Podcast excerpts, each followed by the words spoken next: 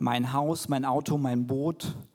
Jeder, der diesen Werbeslogan von einer deutschen Bank kennt, ihr, und ich gehöre leider auch dazu, wir gehören zu den Älteren. Meine Follower, meine Likes, mein Lifestyle. Und egal in welcher Generation du bist, der Mechanismus, das Muster ist das gleiche. Mein, mein, mein. Und egal, ob du dich über das Haben oder über das Sein identifizierst, die heutige Frage lautet, warum für andere da sein? Und darum geht es in der Predigt von Lothar Graus. Lothar, warum für andere da sein? Ja, das ist eine gute Frage, Sven. Viele stellen die sich und denken, boah, wenn ich mich um andere kümmere, dann komme ja ich zu kurz. Alle kümmern sich nur um sich, nur ich kümmere mich um mich. Ist ja auch so ein Spruch, den viele Leute da entwickelt haben. Wenn wir uns beginnen, um andere zu kümmern, wenn wir unser Leben darauf ausrichten, ein Geschenk für andere zu werden, dann bekommen wir Kontakt zu dem, wer wir wirklich sind. Wir leben richtig auf, wenn wir beginnen, uns eben nicht um uns selbst zu kreisen. Wer sich selbst immer in die Mitte stellt, der ist ganz alleine.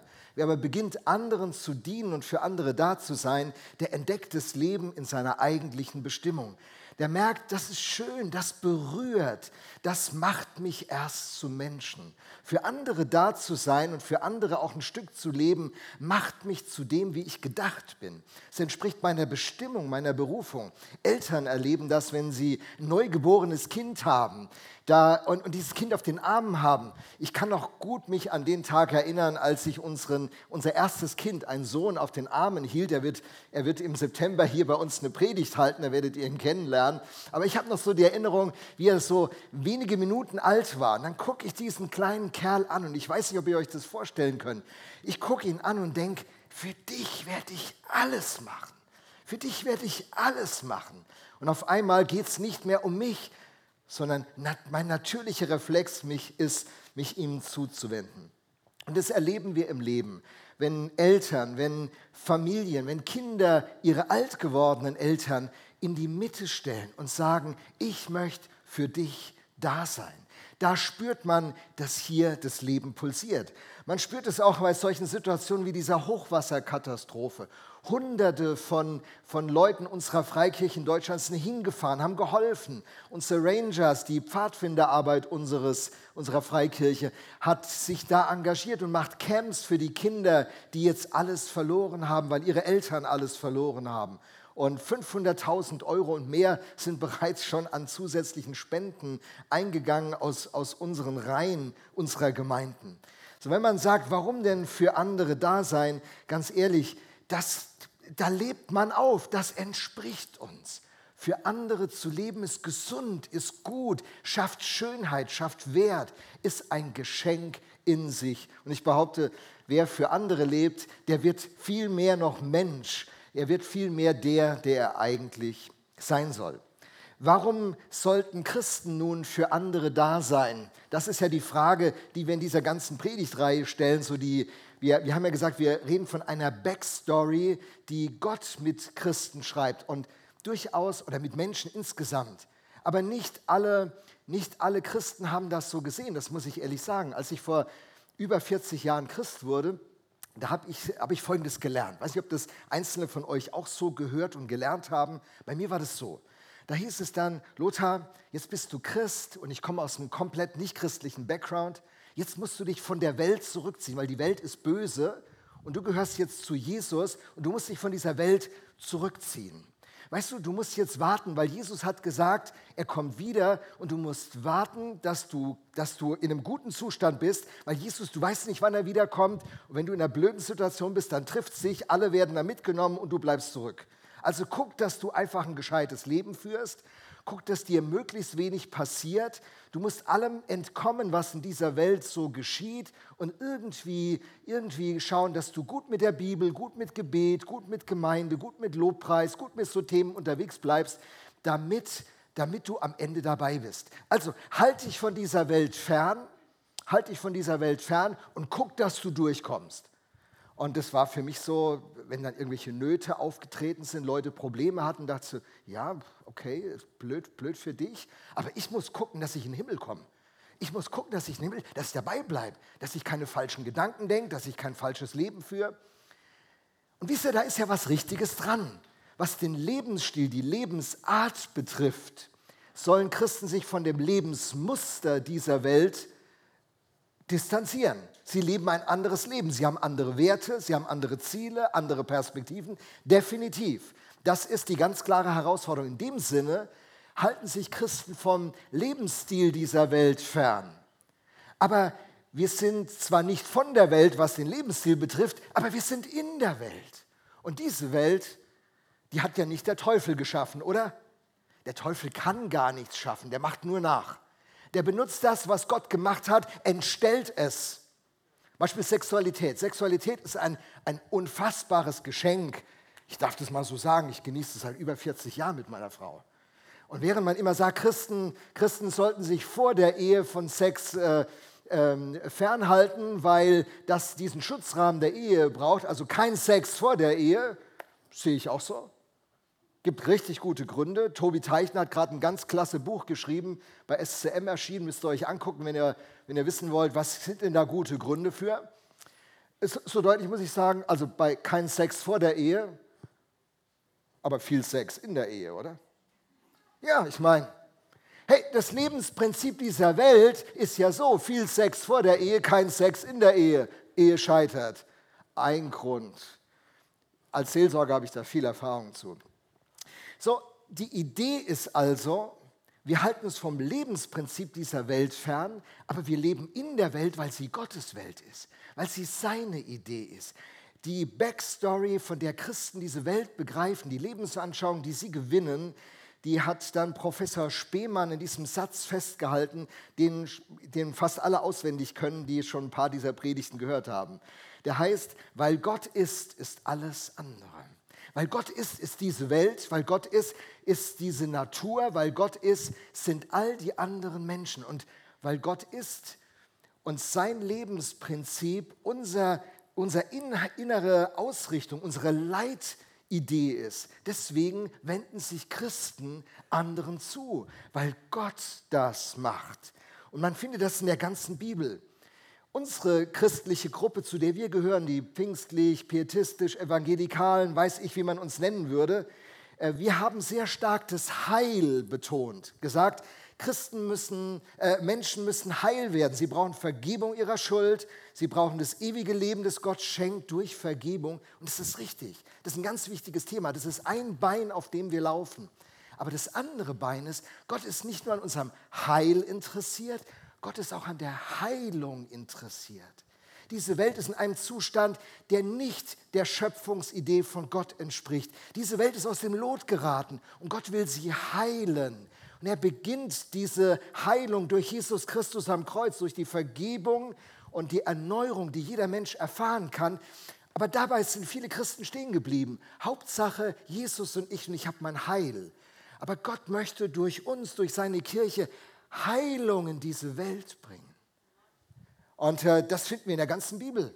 Wenn wir das Thema Gerechtigkeit und Barmherzigkeit betrachten, das finden wir in der ganzen Bibel. Ich habe euch mal exemplarisch den Psalm 146 mitgebracht. Aus meiner Bibel, ich lese die Bibel so digital, ähm, und da steht folgendes. Ich äh, springe mal direkt zu dem Vers 5. Da heißt es, glücklich aber ist der Mensch, der seine Hilfe von dem Gott Jakobs erwartet Glücklich ist, wer seine Hoffnung auf den Herrn setzt. Da fängt so der Glaube an. Glauben bedeutet, ich setze meine Hoffnung nicht mehr auf mich, sondern ich setze sie jetzt auf Gott, der da ist, der, der gut zu mir steht, der mich liebt. So sehr hat Gott die Welt geliebt. Heißt nicht, so sehr hat Gott die Welt gehasst, dass er seinen Sohn sandte, um die Welt zu verurteilen.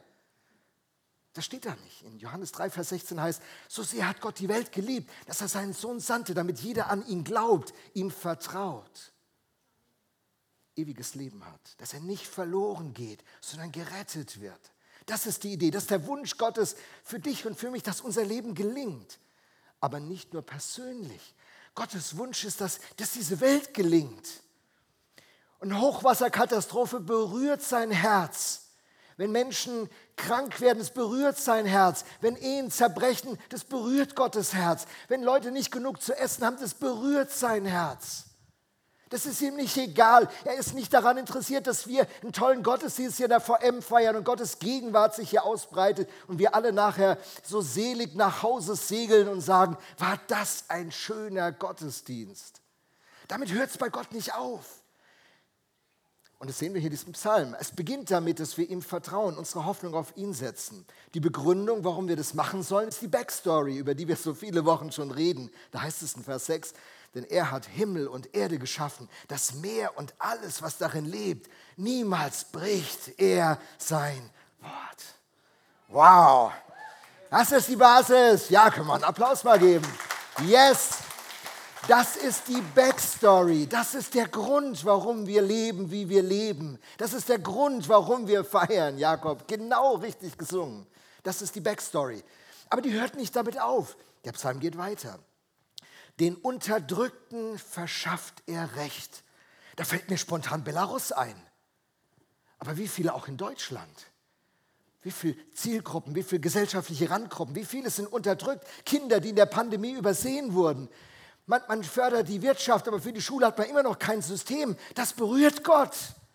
Wir können nicht sagen, so, ja, wir sind die VM und Hauptsache, wir können Gottesdienste feiern. Wie toll, dass wir als Kirche da ein bisschen bevorzugt behandelt werden. Steht ja auch im Grundgesetz drin. Wir sind ja besonders geschützt. Hey, uns interessiert es, wie es den Kindern geht. Uns interessiert es, wie es unserer Gesellschaft geht. Das sind Themen, die uns berühren, weil es das Herz von unserem Gott berührt. Das steht hier und an so vielen anderen Stellen, wenn man die Bibel mal beginnt, mit diesen Augen zu lesen. Es ist unfassbar. Äh, Tim Keller, ein ganz bekannter Autor, hat sein erstes Buch über diese Frage von Gerechtigkeit und Barmherzigkeit geschrieben. Das heißt im Englischen Generous Justice, großzügige Gerechtigkeit. Das ist das Herz unseres Gottes. Er ist großzügig und er ist gerecht. Und deswegen interessieren ihn die Unterdrückten. Den Hungernden gibt er zu essen oh Mann, diese Klimakatastrophe, die Waldbrände, bewegt euch das? Man denkt sich, was läuft denn da alles? Aber wisst ihr, wie viel Nahrung wird vernichtet? Wie, viel, wie viele Leute verlieren ihre Existenz? Wie viele Kinder haben heute an diesem Tag nichts zu essen? Oh, schon wieder Steak. Oh, schon wieder Pommes. Ich will zum Meckes gehen. Meckert vielleicht dein Teenie über das Essen, was du machst. Wieder Maultasche. Ich esse gerne Maultaschen. Aber die, die, die hungern jetzt, das berührt das Herz unseres Gottes. Das ist ihm nicht egal. Und der Punkt kann für uns nicht sein, wie verschönern wir unser Gemeindezentrum, obwohl es ist ein Werkzeug, es ist gut, wenn es im besten Schuss ist. Bin froh, dass wir das machen und wir werden noch einiges in diesem Gebäude machen, damit es als Werkzeug taugt. Aber das ist nicht unser Ziel. Unser Ziel ist nicht, dass wir uns hier ein Schloss bauen, dass es uns gut geht, dass wir in schicke Räume kommen, damit wir in schicken Räumen sind. Das kann nicht unsere Perspektive sein. Amen. Das kann nicht unsere Perspektive sein. Menschen sind in Not. Und Gott kümmert sich. Und die Gefangenen, die befreit er. Wie viele Menschen dieser Tage sind gefangen wegen ihres Glaubens? Christen sind zurzeit die am größten verfolgte Gruppe des Globus. Über 240 Millionen Christen werden um ihres Glaubens willen verfolgt. Aber es sind nicht nur die Christen, die verfolgt werden, unsere Geschwister, da sollten wir eine gute Beziehung zu haben und für sie beten. Das ist unsere Aufgabe. Aber wisst ihr, dass die Uiguren verfolgt werden? Dass andere religiöse Gruppen verfolgt werden? Christen waren die, die den Rahmen geschaffen haben, der heute Religionsfreiheit hat. Und wir gestanden diese Freiheit immer auch anderen Religionen zu, obwohl wir ihre inhaltliche Überzeugung nicht geteilt haben. Aber das ist ein hoher Wert für uns, dass wir Menschen respektieren, weil Gott Menschen respektiert und nicht zwingt zu glauben, sondern liebt zu glauben und einlädt zu glauben. So sehr wir eine klare Position haben wie eine Familie. Ich weiß, wer zu meiner Familie gehört. Und trotzdem hat man als Familie Gäste, wenn man eine offene Familie ist, oder? Und es ist schön, wenn man Gäste haben kann. Und die, die belabert man nicht, sondern die liebt man, die umsorgt man, für die kocht man gut, die heißt man willkommen. Das ist, das ist das Herz unseres Gottes. Menschen, die gefangen sind wegen ihrer politischen Überzeugung, wegen ihrer Glaubensüberzeugung.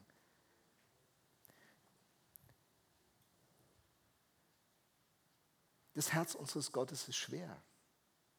Es ist nicht richtig, wenn Menschen Unrecht leiden, obwohl sie kein Unrecht tun. Wenn jemand Unrecht tut und dann die Konsequenzen tragen muss, das ist was anderes. Aber wenn jemand kein Unrecht tut, ist es nicht richtig. Wir leben in einer Freiheit, die wir sehr genießen. In die Woche gefragt worden, leben wir in der Endzeit?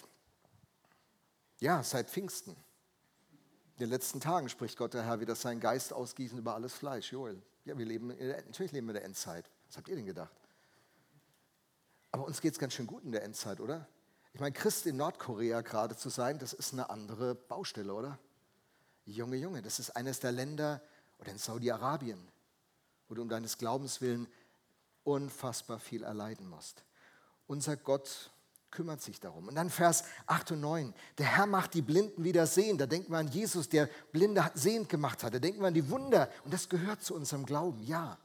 aber es geht weiter. Es bleibt ja nicht dabei stehen. Als Pfingstgemeinde denkt man manchmal so, Hauptsache die Wunder passieren. Gott tu was Übernatürliches. Oh, wenn heute Morgen was Übernatürliches passiert. Wenn hier mal Wunder passieren würden in dieser einseitigen Betonung falsch, extrem. Da müssen wir uns von abwenden. Ja, Wunder passieren. Aber Wunder sind nicht das Einzige, was in der Kirche und durch die Kirche passieren soll. Was sagt hier der Text? Und richte die Niedergeschlagenen auf. Leute, die entmutigt kommen, die sollen hier bei uns ermutigt werden. Die sollen Worte des Zuspruchs, der, der, der Begleitung, des Aufbaus hören. Er bietet den Ausländern Schutz. Krass, oder? Was sind den Syrern? Sind die nicht selber dran schuld, dass sie da alle flüchten mussten? Manchmal hat man solche Positionen aus einer, aus einer Ausgangslage von großer Sicherheit. Es ist so einfach, wenn das eigene Leben gut gelingt, den anderen zu beurteilen, wie er sich verhalten müsste. Wie viele Menschen sind Ausländer? Jeder von uns ist Ausländer in fast jedem Land der Erde und versorgt die Witwen und Waisen. Gott kümmert sich um Menschen, die vaterlos sind. Der überlegt, wie viele viel Kinder vaterlos in unserem Land aufwachsen, weil Ehen gescheitert sind, weil Menschen miteinander den Weg nicht bauen konnten. Wie viele Menschen vernachlässigt sind. Da gibt es ja die prekären Verhältnisse, wo nicht genug Geld da ist und Kinder werden vernachlässigt. Aber es gibt ja auch diese ganz reichen Verhältnisse, wo beide voll arbeiten und keine Zeit für die Kinder haben und die Kinder mit Geld zugeschmissen werden und emotional vernachlässigt sind. Und da merkt man dieses Lebens, diese Lebensidee von Gott, die das Heil für Geist, Seele und Leib im Blick hat. Und wir als Kirche wollen eine Kirche sein, die Menschen hilft, nach Geist, Seele und Leib heil zu werden. Das ist die Idee, das ist die Idee für andere zu leben. Das Heil unseres Gottes, die guten Gedanken von Gott sollen das Leben von Leuten berühren und bewegen und zum Guten verändern. Im Evangelium dreht es sich um einen Gott, der diese Welt ins Lot bringt. Er tut es, wie ich sagte, durch Jesus und jetzt gebraucht er uns. Hey, der Traum von Kirche, den Gott für uns hat, ist nicht, dass wir noch einen schönen Chor hier haben, dass es uns gut geht, dass wir noch ein paar, paar, schöne weitere Gruppenangebote haben für Leute, die eh schon fünf Angebote haben. Die kriegen noch ein sechstes und ein siebtes und ein achtes Angebot, damit sie ja nicht irgendwo in diese Welt abdriften. Gottes Idee ist, uns alle zu aktivieren, uns zu ermutigen, uns aufzubauen, uns auszurüsten, dass wir fähig sind. Und dann will er uns senden. Die zwei stärksten Waffen, die zwei stärksten Werkzeuge, die die Kirche hat, ist Gebet und gute Werke. Gebet und gute Werke. Und das sind unsere Kernaufgaben, die wir als Kirche haben. Und nicht einen Chor gründen oder noch irgendwas Neues machen oder noch einen Spezialgebetskreis und noch einen Spezial-Spezialgebetskreis für Anliegen, die uns betreffen. Sondern wir sollen eine betende Kirche sein, die die Themen, die Gott im Blick auf diese Welt bewegt, wie wir es in dem Psalm sehen, aufnehmen, die wir beten für Geflüchtete, die wir beten für Unterdrückte, die wir beten für Gefangene, für Christen und für alle, die Unrecht leiden in dieser Welt. Und wir stehen ein, wir sollen für alle Menschen einstehen, sagt äh, Paulus dem Timotheus. Und Und dann entsteht eine Dynamik. Und so einer Kirche träume ich. Du auch? Eine Kirche, die nicht mit sich selbst beschäftigt ist, die sich nicht selber versorgt, sondern die so reich beschenkt ist von ihrem Gott, dass sie geben kann. Dass sie was rausschließt, die Kinderspaßtage, ein Überfluss unserer Gemeinde, weil so viele dienen, weil so viele ihre Gaben entdecken, ihre Talente. Und wir so tolle Möglichkeiten haben, weil wir beschenkt sind und in der Gesinnung des Schenkenden nach vorne unterwegs sind. Und äh, das bringt Jesus, das bringt Jesus in diesen Worten Salz und Licht auf den Punkt. Er sagt, ihr seid das Salz der Erde. Ihr seid das Licht der Welt. Eine Stadt, die auf dem Berge liegt, auf einem Berge liegt, kann nicht verborgen bleiben. Auch zündet niemand eine Lampe an und stellt sie unter ein Gefäß. Im Gegenteil, man stellt sie auf den Lampenständer, damit sie allen im Haus Licht gibt.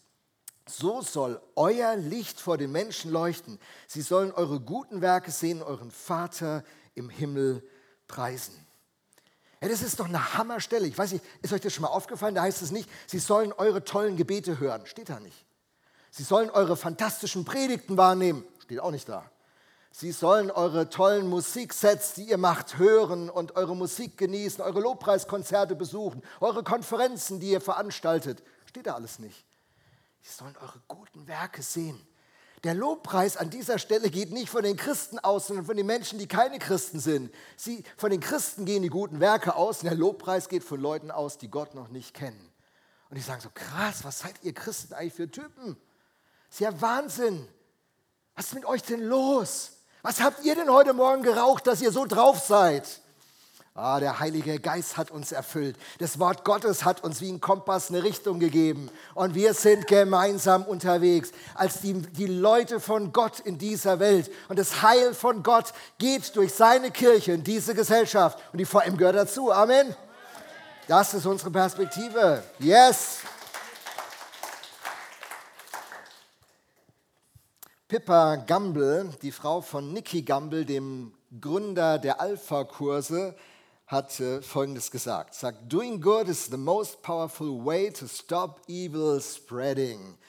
Gutes zu tun ist das beste Mittel, um die Ausbreitung des Bösen zu verhindern. Wenn wir anfangen, in unserer Berufung zu leben, in unserer Familie, in unserer Nachbarschaft, bei unseren Kollegen, bei unseren Freunden und Bekannten, wenn wir dafür bekannt sind, dass wir Gutes tun, dann werden wir das, das Böse zurückdrängen. Manche fragen mich, müssten wir nicht viel mehr gegen Dämonen kämpfen? Müssten wir nicht viel mehr geistlich und dies und das? Weißt du, was für mich die beste Art geistlicher Kampfführung ist? Ich will das in einem Bild illustrieren.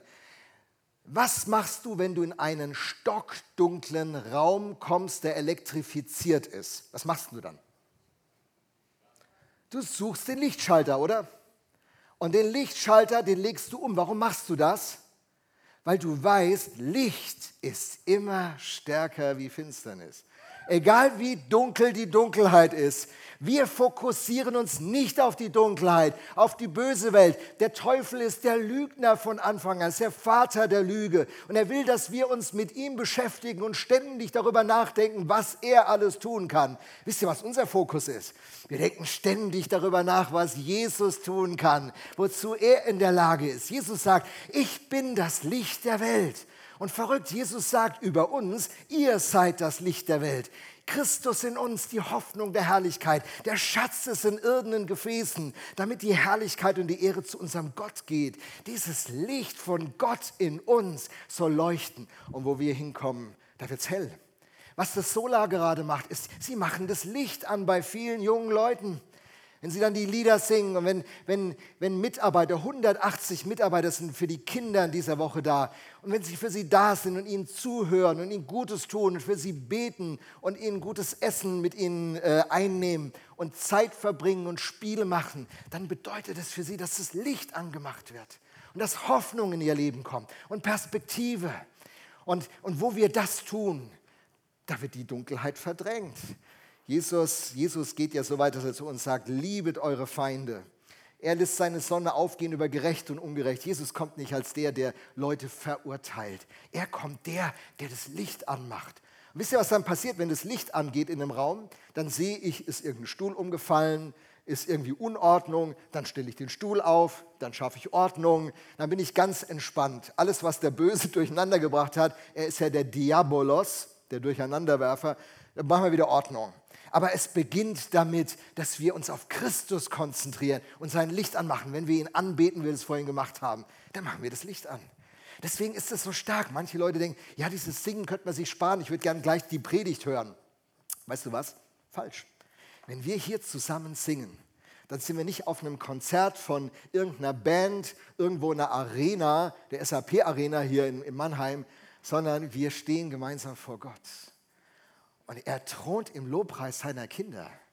Und wenn wir anfangen, unsere Stimme zu erheben und diese Lieder zu unserem Gott singen aus der Gesinnung, Gott, ich will dich ehren, nicht ich will meinen Nachbarn beeindrucken, wie schön ich singen kann. Ich meine, das äh, könnten eh nur ganz wenige von uns. Ne? Die meisten, ist gut, dass die anderen das nicht so hören. Ne? Ja, ist so. Ne?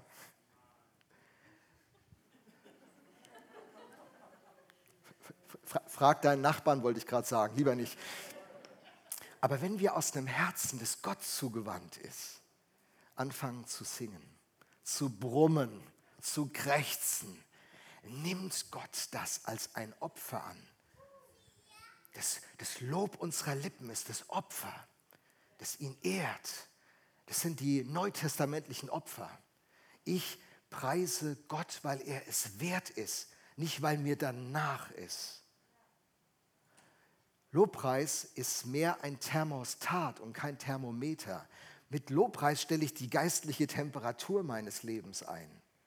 Manche nehmen ja Lobpreis als, als Thermometer. Oh, heute ist kalt, heute habe ich keine Lust. Mir ist heute nicht nach Lobpreis. Gott hat sich nicht geändert. Er ist der gleiche. Und dann machen wir das und doing good is the most powerful way to stop evil spreading. Unser Gott ist ein Gott der Fürsorge. Er hat, er hat die im Blick, über die wir hier schon den ganzen Morgen sprechen. Da heißt es in Jakobus 1, Vers 27, echte und untadelige Frömmigkeit, die vor Gott, dem Vater, bestehen kann. Denk mal darüber nach zeigt sich darin, dass man Waisen und Witwen in ihrer Not beisteht und sich vom gottlosen Treiben dieser Welt nicht beschmutzen lässt. Da haben wir diese Position. Ich lebe heilig und ich bringe Heilung. Ich kümmere mich um die, die es brauchen, aber ich halte mich vom Lebenskonzept dieser Welt fern. Ich lebe in einer entgegengesetzten Gesinnung. Das ist, was wir hier lesen, eine klare Position. Er ist der, der sich um den Armen kümmert. Sprüche 19, Vers 17. Wer sich des Armen erbarmt, der leiht dem Herrn und der wird ihm vergelten, was er Gutes getan hat. Was bringt es mir, wenn ich mich um Leute kümmere, die mir eigentlich nichts zurückgeben können? Mega viel. Weil wenn du dich in Menschen investiert, die dir nicht mal richtig Danke sagen können oder die dich nicht wieder einladen können oder dir wieder Gutes tun können, wenn du dich an Menschen verschenkst, dann ist es wie wenn du dich an Gott verschenkst. Du leist Gott. Und wenn Gott sagt, er wird, er wird das Ganze ähm, quasi vergelten, was, was ist da für dich an Perspektive da. Und so muss es unser Leben beeinflussen. Lasst uns träumen. Was würde mit der VM entstehen, wenn wir diese Gesinnung, die Gott hat, wenn es unsere Gesinnung würde, wenn es unser Leben prägen würde? Da war ein junger Mann, der hieß Mike Foster. Mike Foster ist ein Christ, der ein tolles, teures Auto fährt. Und dieser Mike Foster gibt 520 Euro vor vielen Jahren jeden Monat aus, um seine Leasingrate für das Auto zu bedienen, seinen Sprit äh, zu bezahlen, die Steuerversicherung, die Pflege auf den Tisch zu legen und er fährt dieses tolle Auto. Und äh, er ist ein guter Christ, er geht sonntags in den Gottesdienst und äh, alle mögen ihn. Er ist ein sehr freundlicher, ein sehr begabter Kerl, hat ja auch einen guten Job, kann sich dieses Auto leisten und freut sich, und dankt Gott dafür, diesen Segen zu haben, dieses Auto fahren zu dürfen. Bis zu einem Tag, wo er beginnt darüber nachzudenken, dass er eigentlich einen sehr selbstbezogenen Lebensstil hat. Dass er so viel Geld von dem, was er verdient, für sich selbst und seine Träume braucht, dass Mike Foster beginnt nachzudenken. Und er entscheidet sich, seinen selbstbezogenen Lebensstil im Blick auf das Auto den Rücken zu kehren und seinen Sportwagen gegen einen alten Toyota einzutauschen, der 225.000 Kilometer auf dem Tacho hat. was er jetzt von diesen 520 Euro übrig hat, beginnt er in Kinderpatenschaften zu investieren von World Vision. Und sein Leben ändert sich und seine Freunde bekommen das mit, wie sich sein Leben ändert. Ein Christ, der nicht nur redet, sondern beginnt anders zu leben. Und ein paar andere Freunde machen es ihm nach. Und, äh, und dann gründet er einen Club, den Junkie Car Club, den äh, verrückten Autoclub, den Autos, Schrott, die eher so Schrottqualität haben. Und in den USA gibt es solche Autoausstellungen. Da treffen sich die Typen mit ihren tollen Autos und zeigen die sich gegenseitig. Ich glaube, gibt es auch in Deutschland die tollen Felgen und wie so ein Auto getunt ist. Und die Jungs von dem Junkie Car Club gehen zu diesen Ausstellungen. Dann stehen diese ganzen tollen Autos da und die Kerle mit ihren Schrottkarren. Und dann sagen sie, ja, wir haben unser Auto frisiert, hat jetzt 400 PS, hat, weiß ich, so breite Reifen und Auspuffanlage so. Und die, Mike Foster und seine Freunde stehen da, ja, alte Schrottkarre, wir haben ihn nochmal über den TÜV bekommen, äh, rostet an der Stelle und die denken, die wollen die auf den Arm nehmen. Und sie fangen an, eine Bewegung zu starten, sagen, gib dein Geld nicht aus für Dinge, die sowieso dich nur eine ganz kurze Zeit zufriedenstellen, sondern mach mit deinem Leben was Besonderes. Und dieser Junkie Car Club hat dann ganz schnell 5000 Mitglieder gehabt und die Leute haben ihre Karren verkauft, sich alte Autos zugelegt und das Geld, was frei wurde, an Stellen investiert, wo Menschen Bedürftigkeit hatten. Und ich frage mich, was passiert, wenn wir unser Leben überlegen. Wenn wir beginnen, für andere zu leben, das beginnt in unserem Denken, wie könnte mein Leben einen Nutzen für andere bringen? Welches Talent, welche Begabung könnte ich für andere einsetzen? In der Kirche und mit der Kirche für diese Stadt und Region. Liebe VM, ich, äh, ich frage mich das immer wieder. Wenn so ein Mike Foster unter uns aufsteht, wenn die Ersten unter uns aufstehen und sagen, Schluss mit diesem Lebensstil, wo es nur um mich geht. Hier wird geputzt, ich habe keine Zeit ich muss Netflix die Serie noch fertig gucken. Hier wird geputzt, ach so ein schöner Tag, ich gehe lieber an den Rhein. Aber das sind zurzeit eh nur Stechfliegen, was willst du da?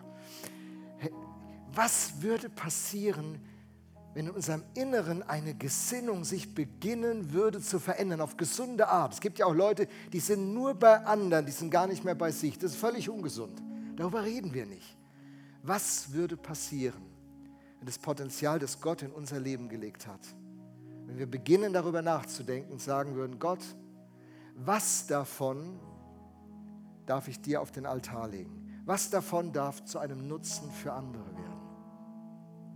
Hey, ihr habt euch einen Pastor eingehandelt, der fest daran glaubt, dass jeder Mensch das Heil in Jesus Christus erfahren muss. Vergebung seiner Sünden und das ewige Leben. Und das ist die Basis, dieses Heil von Gott zu erfahren. Das ist das eine Bein. Aber ihr habt euch auch einen eingehandelt, der auch das andere Bein sieht und sagt, ich habe keine Lust mit euch, irgendeine so Mega-Gemeinde hier zu bauen, mit der, die, die in Deutschland ganz bekannt wird und die es mithalten kann mit den anderen tollen Megagemeinden. Das interessiert mich nicht. Mich interessiert eine Gemeinde mit euch zu werden, eine Gemeinschaft zu werden, die die Berufung von Gott ergreift und die einen Segen für andere entfaltet dass wir ein Ort in Mannheim werden, der bekannt wird dafür, dass Menschen die Liebe von Gott hier erfahren und die Hilfe von Gott erfahren. Dass Menschen die Freundlichkeit von Gott erleben und einen Lebensstil lernen, in dem sie heil werden und der sie selber befähigt, wieder andere zu beschenken. Und auf diesen Weg haben wir uns aufgemacht. Und ich freue mich, wenn du mitgehst. Und ich höre das von so vielen, die sagen, ich will mitgehen. Ich will diesen Weg mitgestalten. Weißt du was, es braucht dich. Und ich lade dich dazu ein. Ich möchte ein Gebet sprechen und vielleicht willst du das in deinem Herzen auch mitsprechen.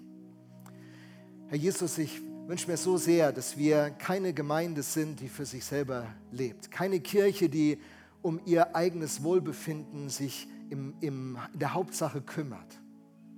Sondern wir möchten deine Art widerspiegeln Dich berühren Witwen, dich berühren Waise, dich berühren Gefangene, Geflüchtete, Arme, sozial Benachteiligte. Dich berühren Menschen, die die Orientierung in ihrem Leben verloren haben. Dich interessieren Kinder, Menschen in der Mitte des Lebens, die Randgruppe der Geschäftsführer. Dich interessieren die Senioren, die, Bett, die im Bett ans Bett gefesselt sind. Du bist ein Gott mit einem weiten Herz für alle Menschen. Vater, wir bitten dich, dass du mit deinem Heiligen Geist uns so weiter formst, dass wir eine Kirche werden, die das zum Ausdruck bringt, wer du bist. Dein Wesen soll durch uns und in uns sichtbar werden. Und wir laden dich ein. Form uns auf diesen Weg. Nimm uns mit deinem Geist auf diese Spur. Mach aus uns solche Leute, die in deinen Geboten wandeln und die deine Liebe in dieser Welt leben. Danke, dass du angefangen hast. Danke für jeden, der mitgeht.